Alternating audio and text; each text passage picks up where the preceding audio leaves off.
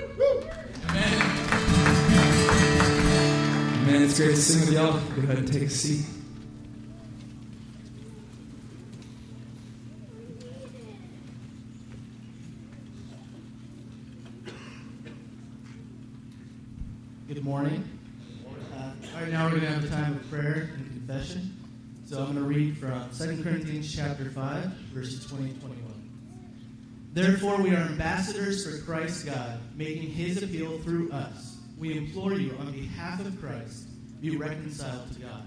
For our sake, he made him to be sin, who knew no sin, that in him we might become the righteousness of God. Lord, we just uh, recognize that we are sinners and that all of sin falls short of the glory of God. And we know that heaven is a perfect and holy place where sin is not allowed. So we thank you, Lord, that you have a plan and that your plan was Jesus Christ and that you sent him who knew no sin to become sin on our behalf, Lord, that we might be made the righteousness of him through you. We just thank you so much, Lord, that uh, you do have a plan, that you love us so much that you sent your only Son to die for us. We just pray, Lord, that you give us the Holy Spirit to embolden us to be those ambassadors for your sake. Just help us through this week, Lord. In Jesus' name, thank you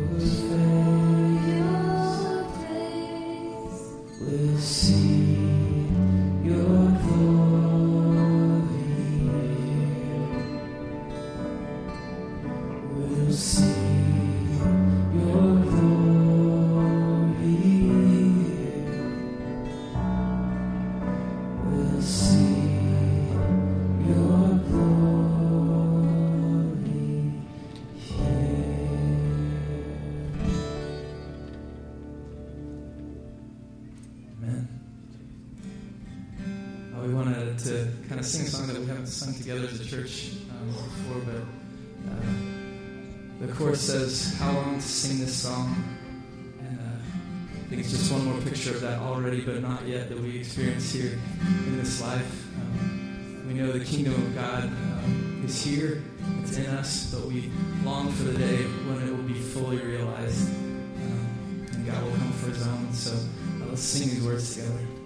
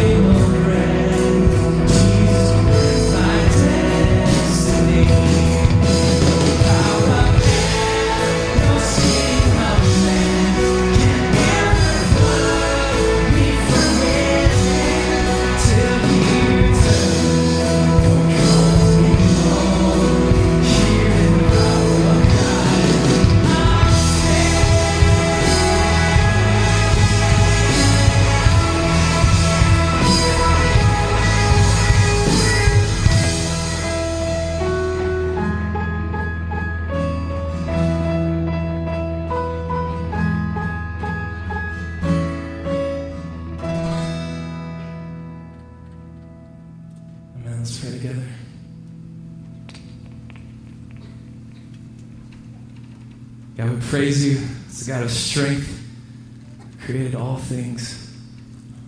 By, by your power, God, you hold them together. Lord, we thank you for, for your mercy to us, God. We pray that you'll hold us together this week, God. Help us to trust you and you only to sustain us.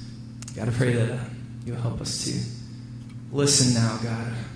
Give us hearts to hear what you have to say through your word. It's in Jesus' name I pray. Amen.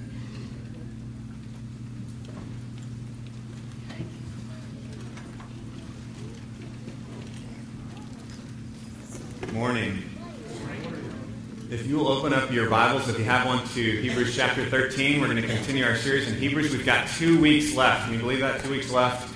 Um, I'm going to be a little sad, as you know. I'm going to be hanging on a little bit to renew this Old Testament series based on Hebrews 11, but we'll be looking at Old Testament texts and looking at uh, heroes from the Old Testament. We'll do that. Um, but we're in Hebrews 13, which in the black Bibles under the chairs is page 1009.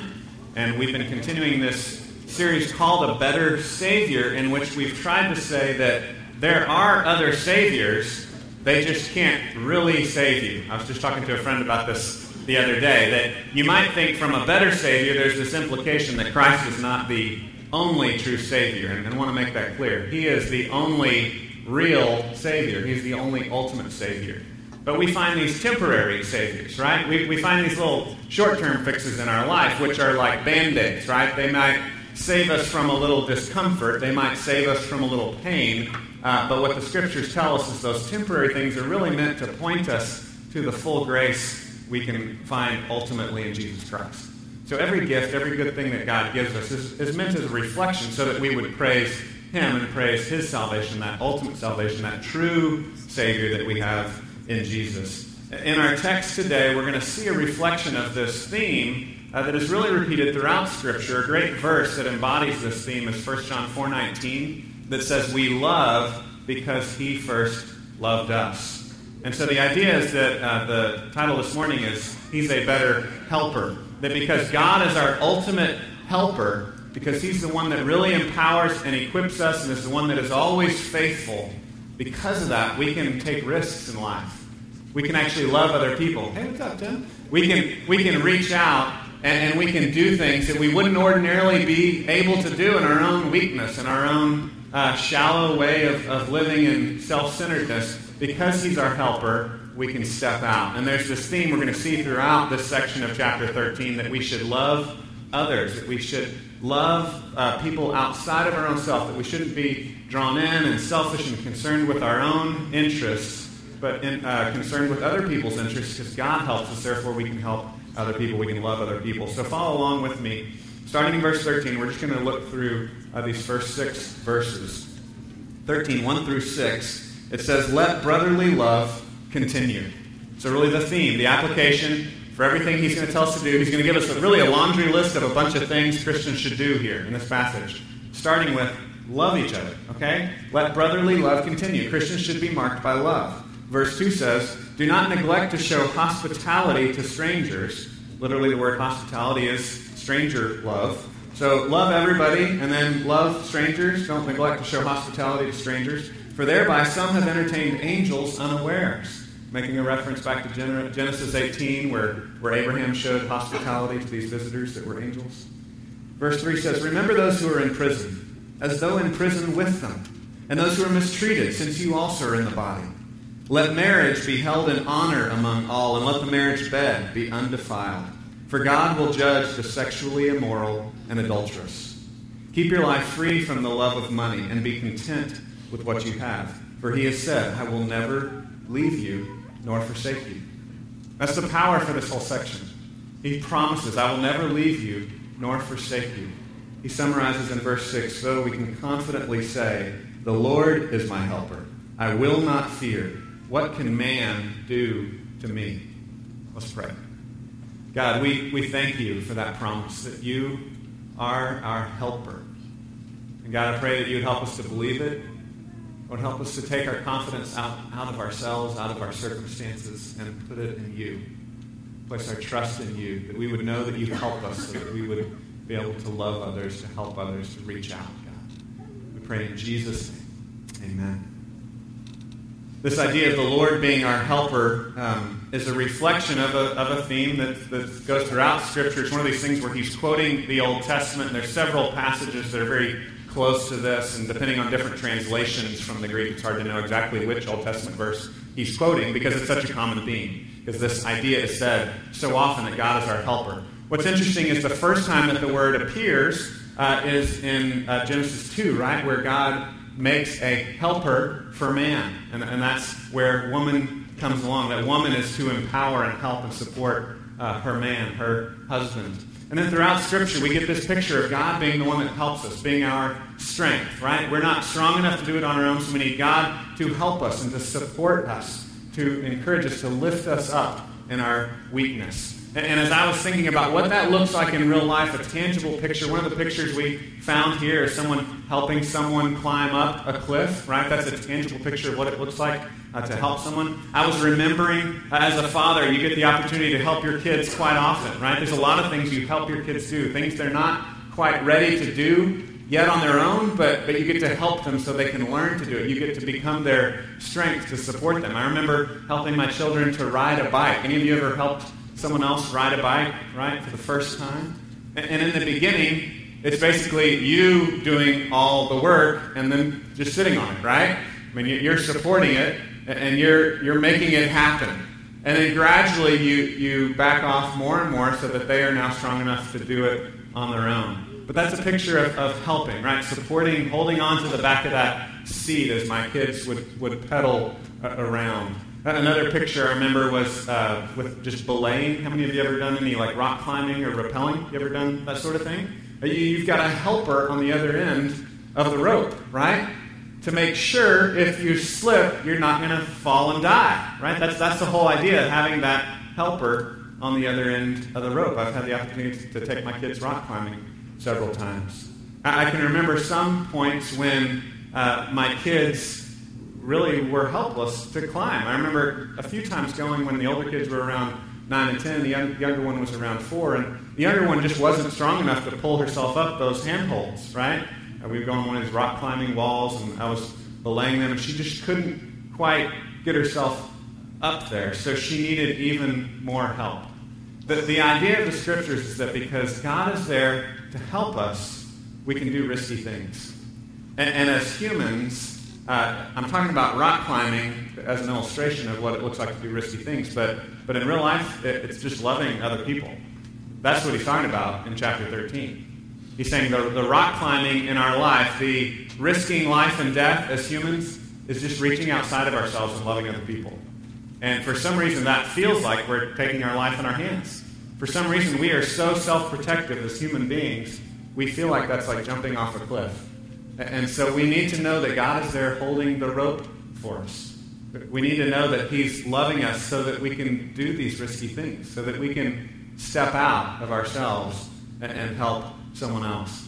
That He kind of starts, like I said, with this general idea of loving others. If you look uh, in verse 1, we're calling this first section just love others, right? Don't just love yourself, but, but step outside yourself and love others. Verse 1, he says, let brotherly love continue. Probably heard the word Philadelphia. Got some people that have lived in Philadelphia or in the area, right? Philadelphia, the city of brotherly love, right? Philadelphia, those, that's, that's Philos is, is uh, brotherly love, and then Delphia, uh, you're also, again, brothers. So it's love your brothers or have affection for your brothers. Uh, you've probably heard people talk about different Greek words for love. Philos is the brotherly love, and then uh, agape is the kind of absolute, unconditional, covenantal love that's often used to describe God's love for us. Uh, but it's real common to use this other word for love, philos. It's just, just brotherly love. Have affection, care, right? Come alongside each other is the idea with this uh, word for love. And so he's saying in verse 1, let brotherly love continue. Don't neglect, then, he says, don't neglect to show hospitality to strangers. That word is the same brotherly love word, philos, philoxenia. Have you ever heard the word xenophobia? You heard that? It's, it's spelled with an X. It's kind of a weird word, and it basically means foreigner or outsider or stranger. So the word hospitality in the Bible is this compound word for show brotherly love to strangers, right? Show affection for outsiders. And so we're not just supposed to love insiders that are that are uh, outside of ourselves, but we're supposed to love outsiders, right? Just anyone. So he starts off in verse one and two, really covering the whole gamut. He doesn't leave anybody out. He says, love your brothers and love everybody else too. But That's what we're supposed to be marked by as Christians. We're supposed to love other people.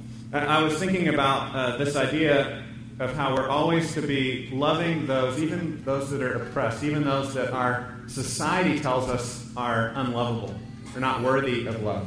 Historically, Christians have stood in the gap to love other people that society has told us not to love. Historically, that's what Christians have done. Now, if you're well educated, you've had teachers that have told you that Christianity is responsible for all the problems in the world, right? But uh, if you actually study history, that's not true. Christians are actually responsible for all the hospitals and all the orphanages and for freeing the slaves. That, that's historically the reality. That Christians have been marked by loving people that society said they're not worth love. Th- those people are sick, don't touch them, they're gross. Or those people are they're, they're less than human, or those are slaves, they're, they're not worth your time, right? Historically, Christians have been marked by loving those kinds of people. He, he talks about this in verse 3. Look at verse 3. He says, Remember those who are in prison, as though you're in prison with them. He says, And those who are mistreated, since you also are in the body. I'll add a picture here of uh, slaves to remind us again the, the slave trade uh, was defeated in America and uh, in England, and that, that campaign against slavery was led by Christians. Christians were the abolitionists and said, this is wrong. But I said also, historically, Christians are the ones that built hospitals. Hospitals didn't exist thousands of years ago, and Christians started building hospitals and saying, we need to care for the sick. We need to help heal people, because that's how God was towards us. Because God was our helper, we should help other people. And that historically has been what Christians have done in our society. Uh, Another thing that Christians have done is establish orphanages. In a couple of weeks, we're going to hear from a guest speaker who's going to talk about adoption and how because God has adopted us into his family, we should be marked by adoption, by caring for the orphan and the widow. There, there's all kinds of ways that we as Christians can, can love and care for outsiders.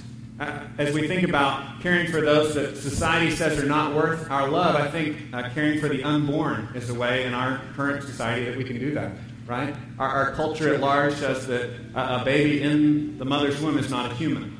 And we would say no, because what the Bible says that, that they're human. They're human beings. The Old Testament law actually has punishments if, if someone killed a mother and killed the, the child in the womb. They, they considered that a human. God considers that a person that he's crafting, that he's weaving together in the mother's womb. And so society says they're not human, they're not worth love. And again, Christians have been standing in the gap and saying, no, they're, they're humans. We want to love them. We, we encourage you to get involved. Again, we've said this multiple times with Hope Pregnancy Center. It's a great way that you can get involved helping mothers and caring for those unborn children. We see, as it talks about caring for those, loving those that are outsiders, that there are kind of two categories that he says. Remember these people. Don't forget these people, because we're selfish, right? So it'd be easy to forget these people. So he uses the word remember in verse 3. Two categories of people. First, uh, literally those who are chained. It says those who are in prison, but literally the word is those who are chained. Remember those who are bound. As though you were bound with them. It repeats that word. Remember those who are bound or in prison as though you were in prison with them. Remember those who are chained as if you were chained also. So he's saying, sympathize with these people as if you were experiencing the same hurt that they were experiencing. Which again reminds us of our God who entered into the pain of our world, who lived in the pain that we live in, who endured the temptations that we endure, who endured the kind of abuse that we endure, who died for us and gave his life for us as a missionary who entered into our world. So it says, first of all, remember this category of people, those who are chained, as if you're chained too. And then right after that, in verse 3, he says, and those who are mistreated, since you also are in the body. And it's the same kind of parallel construction, which literally you could say, remember also the mistreated, as if you also were mistreated in your body, would, would be literally kind of because of the parallel way this is constructed. So he's saying, remember those who are chained as if you're chained too. Remember those who are mistreated as if you are receiving that in your own body too, because it says in the ESV, since you are in the body too, right? We- We're all in the body. We know what it feels like to be mistreated. We know what it feels like to endure pain, right? So he's saying sympathize. Whoops, dropped that. We, he's saying sympathize with others. Remember Hebrews 4.15? Remember that verse where it says that that's the kind of God that we have? That that's the kind of high priest that we have that can sympathize with us in our weaknesses? Let me read Hebrews 4.15 again. It says, For we do not have a high priest who is unable to sympathize with our weakness, but one who in every respect has been tempted as we are, yet without sin. He's endured everything we've endured, he just hasn't sinned. He's endured every temptation we've endured, yet he just hasn't sinned. He hasn't given in to that temptation. And so in verse 16 it says, Let us then with confidence draw near to the throne of grace that we may receive mercy and find grace to help in time of need. They're saying, draw to God so that you can find that grace and that mercy to help you in your time of need. Here in 13, it's echoing that again. It's saying, live freely, love other people because God is your help. Okay? If you believe that God is really your helper, that He will never forsake you, that He will never leave you, you will live your life in a, in a radically different way than everyone around you who, who is jockeying for position, who is fighting respect, who is clawing uh, to get more out of this world. You will be able to give yourself away. You'll be able to give away your resources. You'll be able to love others instead of only loving yourself. Saying, love brothers, love outsiders, love those who are bound and in prison, love those who are mistreated in any way. That should mark us as Christians. We had a great opportunity yesterday as a church. We had this service project where we got to work in the in the food pantry and clean up the thrift store. It was a great, great day. Thank you for everybody that jumped in there. Uh, there's other things that we do corporately as a church, right? Corporately, we we send money to the food pantry. Corporately, as a church, we send money to Hope Pregnancy Center. Uh, corporately, we do these things to care for the least of these, right? But also as individuals. It should just mark your life. In, in the Old Testament, he, he told uh, the Old Testament people, who were basically all farmers, continue to mark off part of your crops that you leave as leftovers for the poor. Right? Just let your life be marked by always having some to share with others. And this should just be a standard marking of our life. I'm not a farmer, right? So I, so I don't have a part of my crop that I can share, but my life should be marked by sharing some of what I have with others. Our, our life should be marked by generosity. Our, our, mark, our life should be marked by loving others, those that are outside. So I want to give you six concrete um, ways to love outsiders. Six concrete ways to, to be thinking about others instead of just yourself, okay? Just give you a laundry list here. This is basically what he's doing for us. I'm just trying to translate some things we can do in our, in our day, in our town, right? Um, one is just welcome people into this church. Just be a welcoming church. We've had people tell us, man, this is the friendliest church I've ever been to. And I've had other people tell me, nobody spoke to me at all. You know? And, and I don't, it just, it's kind of like, who, who knows what happened. On some days it, it happens great, and other days it, it doesn't. But that's a way you can love outsiders, right? Is you can just welcome other people. And, and here, I would encourage you, you, you may not be sure if they're outsiders not, just welcome people anyway. Just welcome everybody, right? If we're just welcoming, if we're just loving each other, that's going to cover a multitude of sins, Peter says. Verse 2 says, uh, or not verse 2, the, the, second one on my, on my list says, um, talk to us about inviting someone to your home as a part of a missional community. Would you be interested in, in helping uh, people feel welcome in this town and grow in their faith?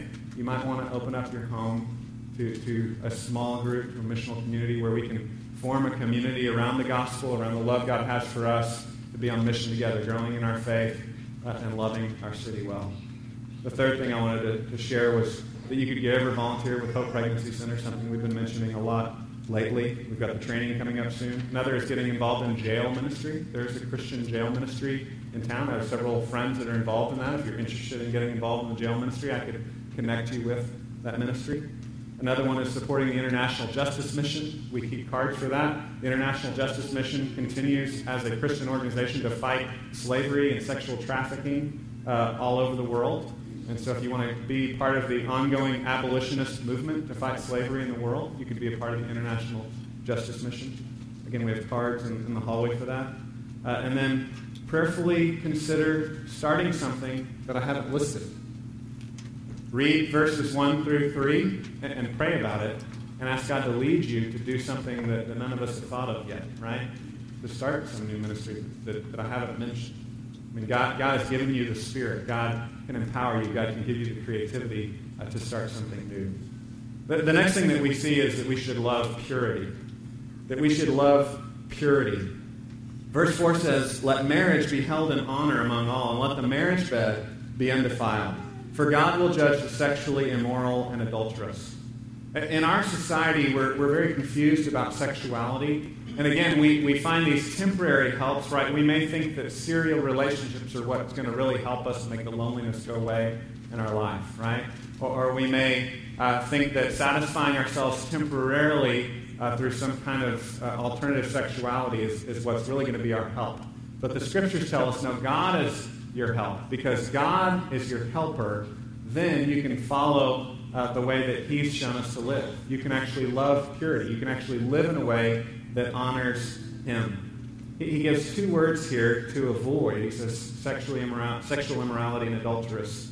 Um, are those, those are the two categories, those are the two words he uses for those that, that God's judging, right? So, so one is um, the positive, is honor the marriage bed. And the other is the negative. He says God will judge the sexually immoral or the adulteress. Okay, what do those words mean? The, the uh, word for sexual immorality is porneia. We get the word pornography, and it's just a general word, um, what we sometimes call linguistically a junk drawer word, right? It's just kind of a catch all word for sexual immorality.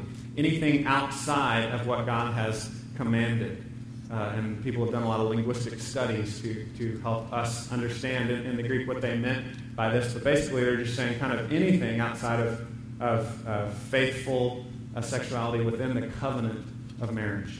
And then the other word is uh, for adultery, which literally means you have a marriage and then you've broken that marriage by having uh, sexual relations with someone that's not your spouse.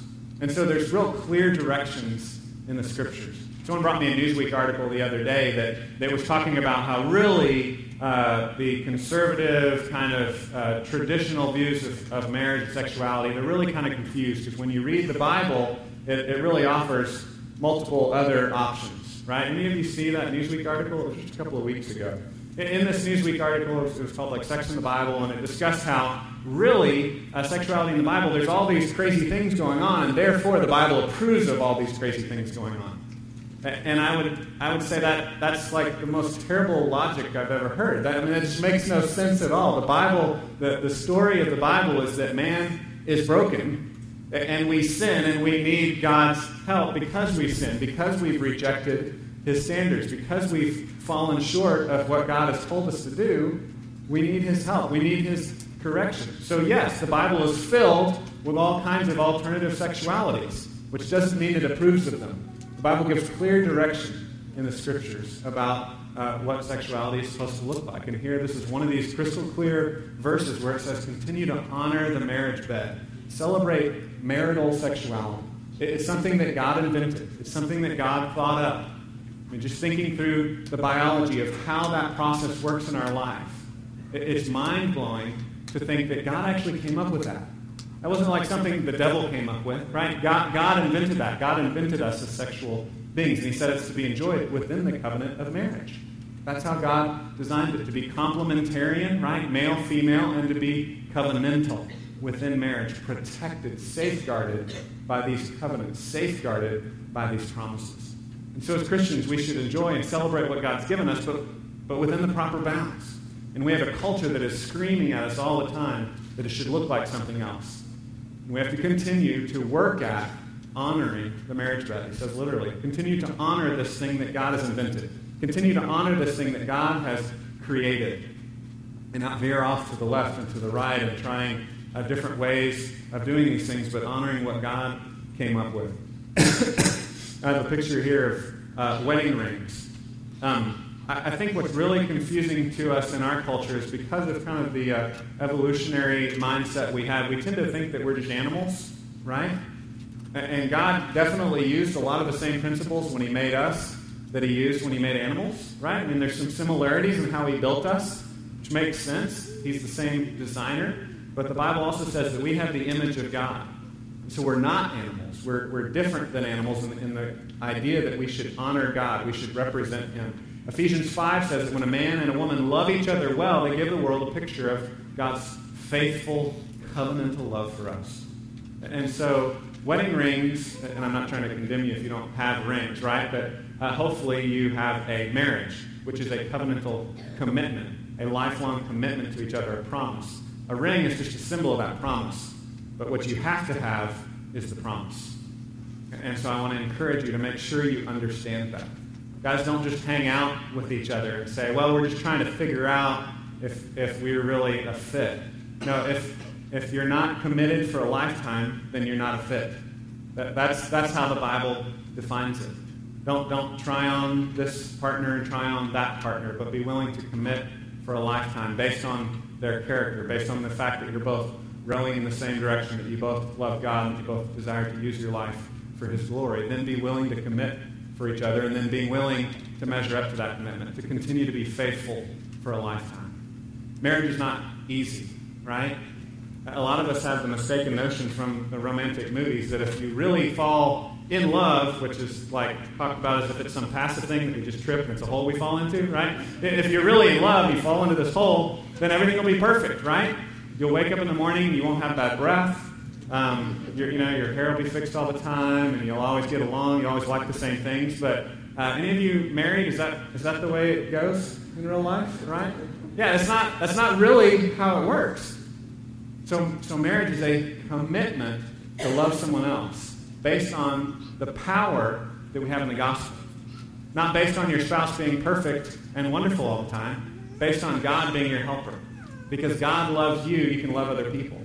My wife and I had that put in our rings in 1 John 4.19 because he first loved us. We love because he first loved us. We had that engraved in our rings to, help us to remember that. That's how we're able to love each other. Not, not because of how great we are, not because of how great our spouse is, but because of how great God is. Singles, I want to challenge you to stay pure.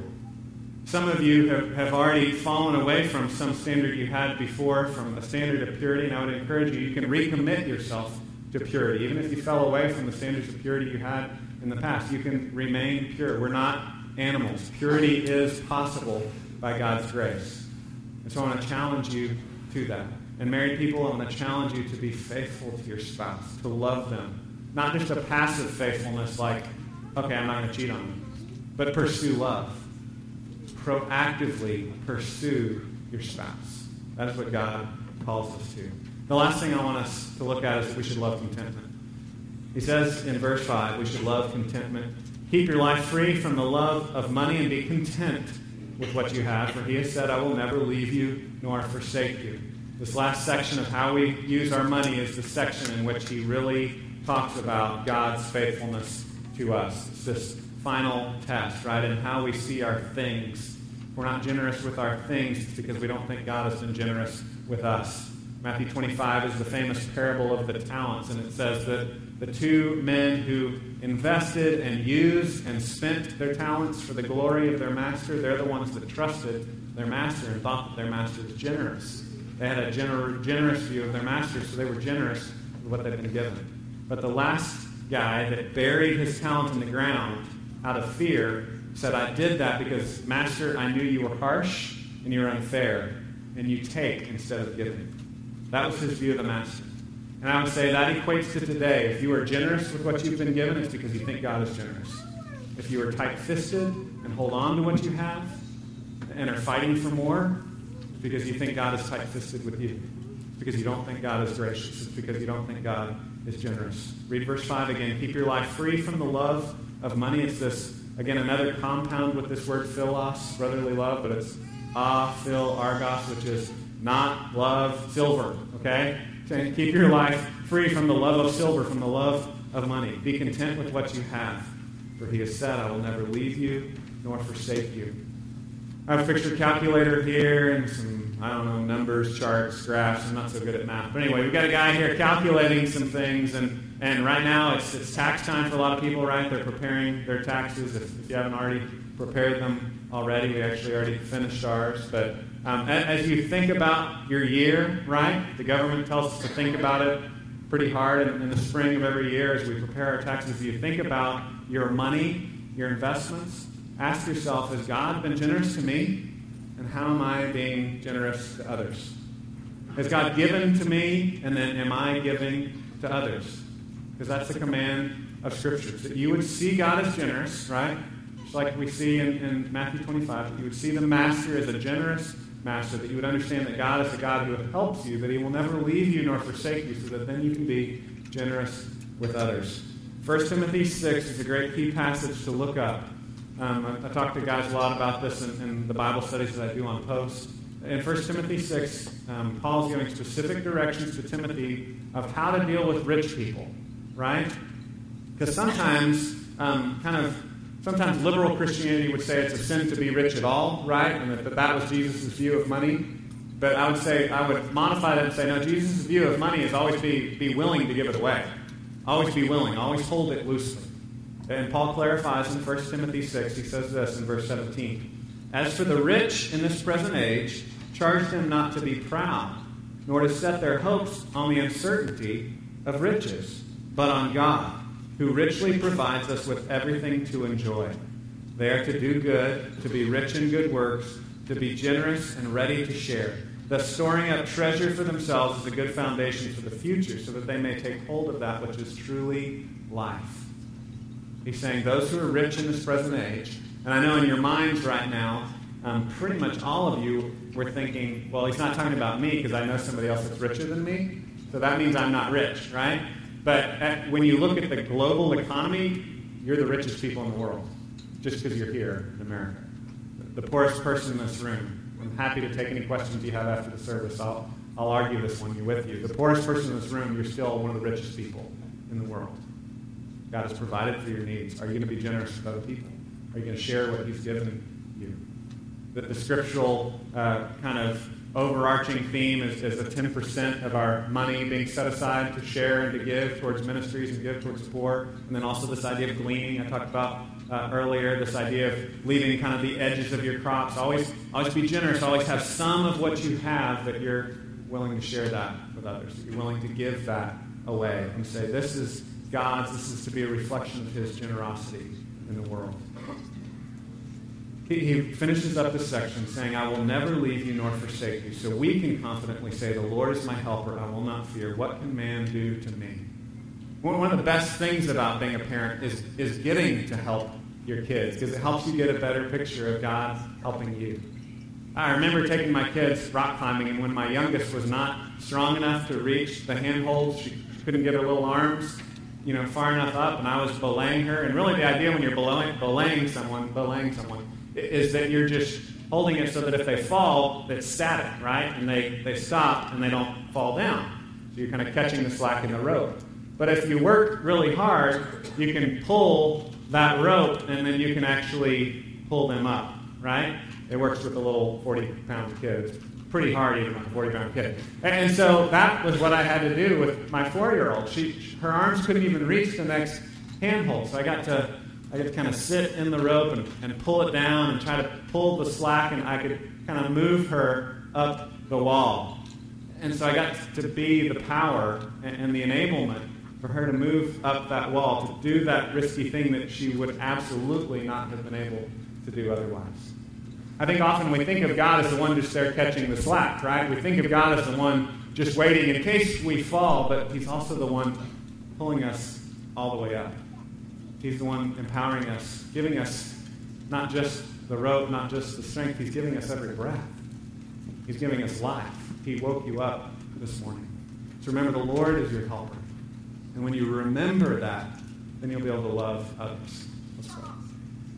Father, thank you for loving us. Thank you for helping us, being our strength. God, I pray that as we take communion this morning, that we would remember your goodness to us and the sacrifice that you made to give us life through your death, through your resurrection. We pray in Jesus'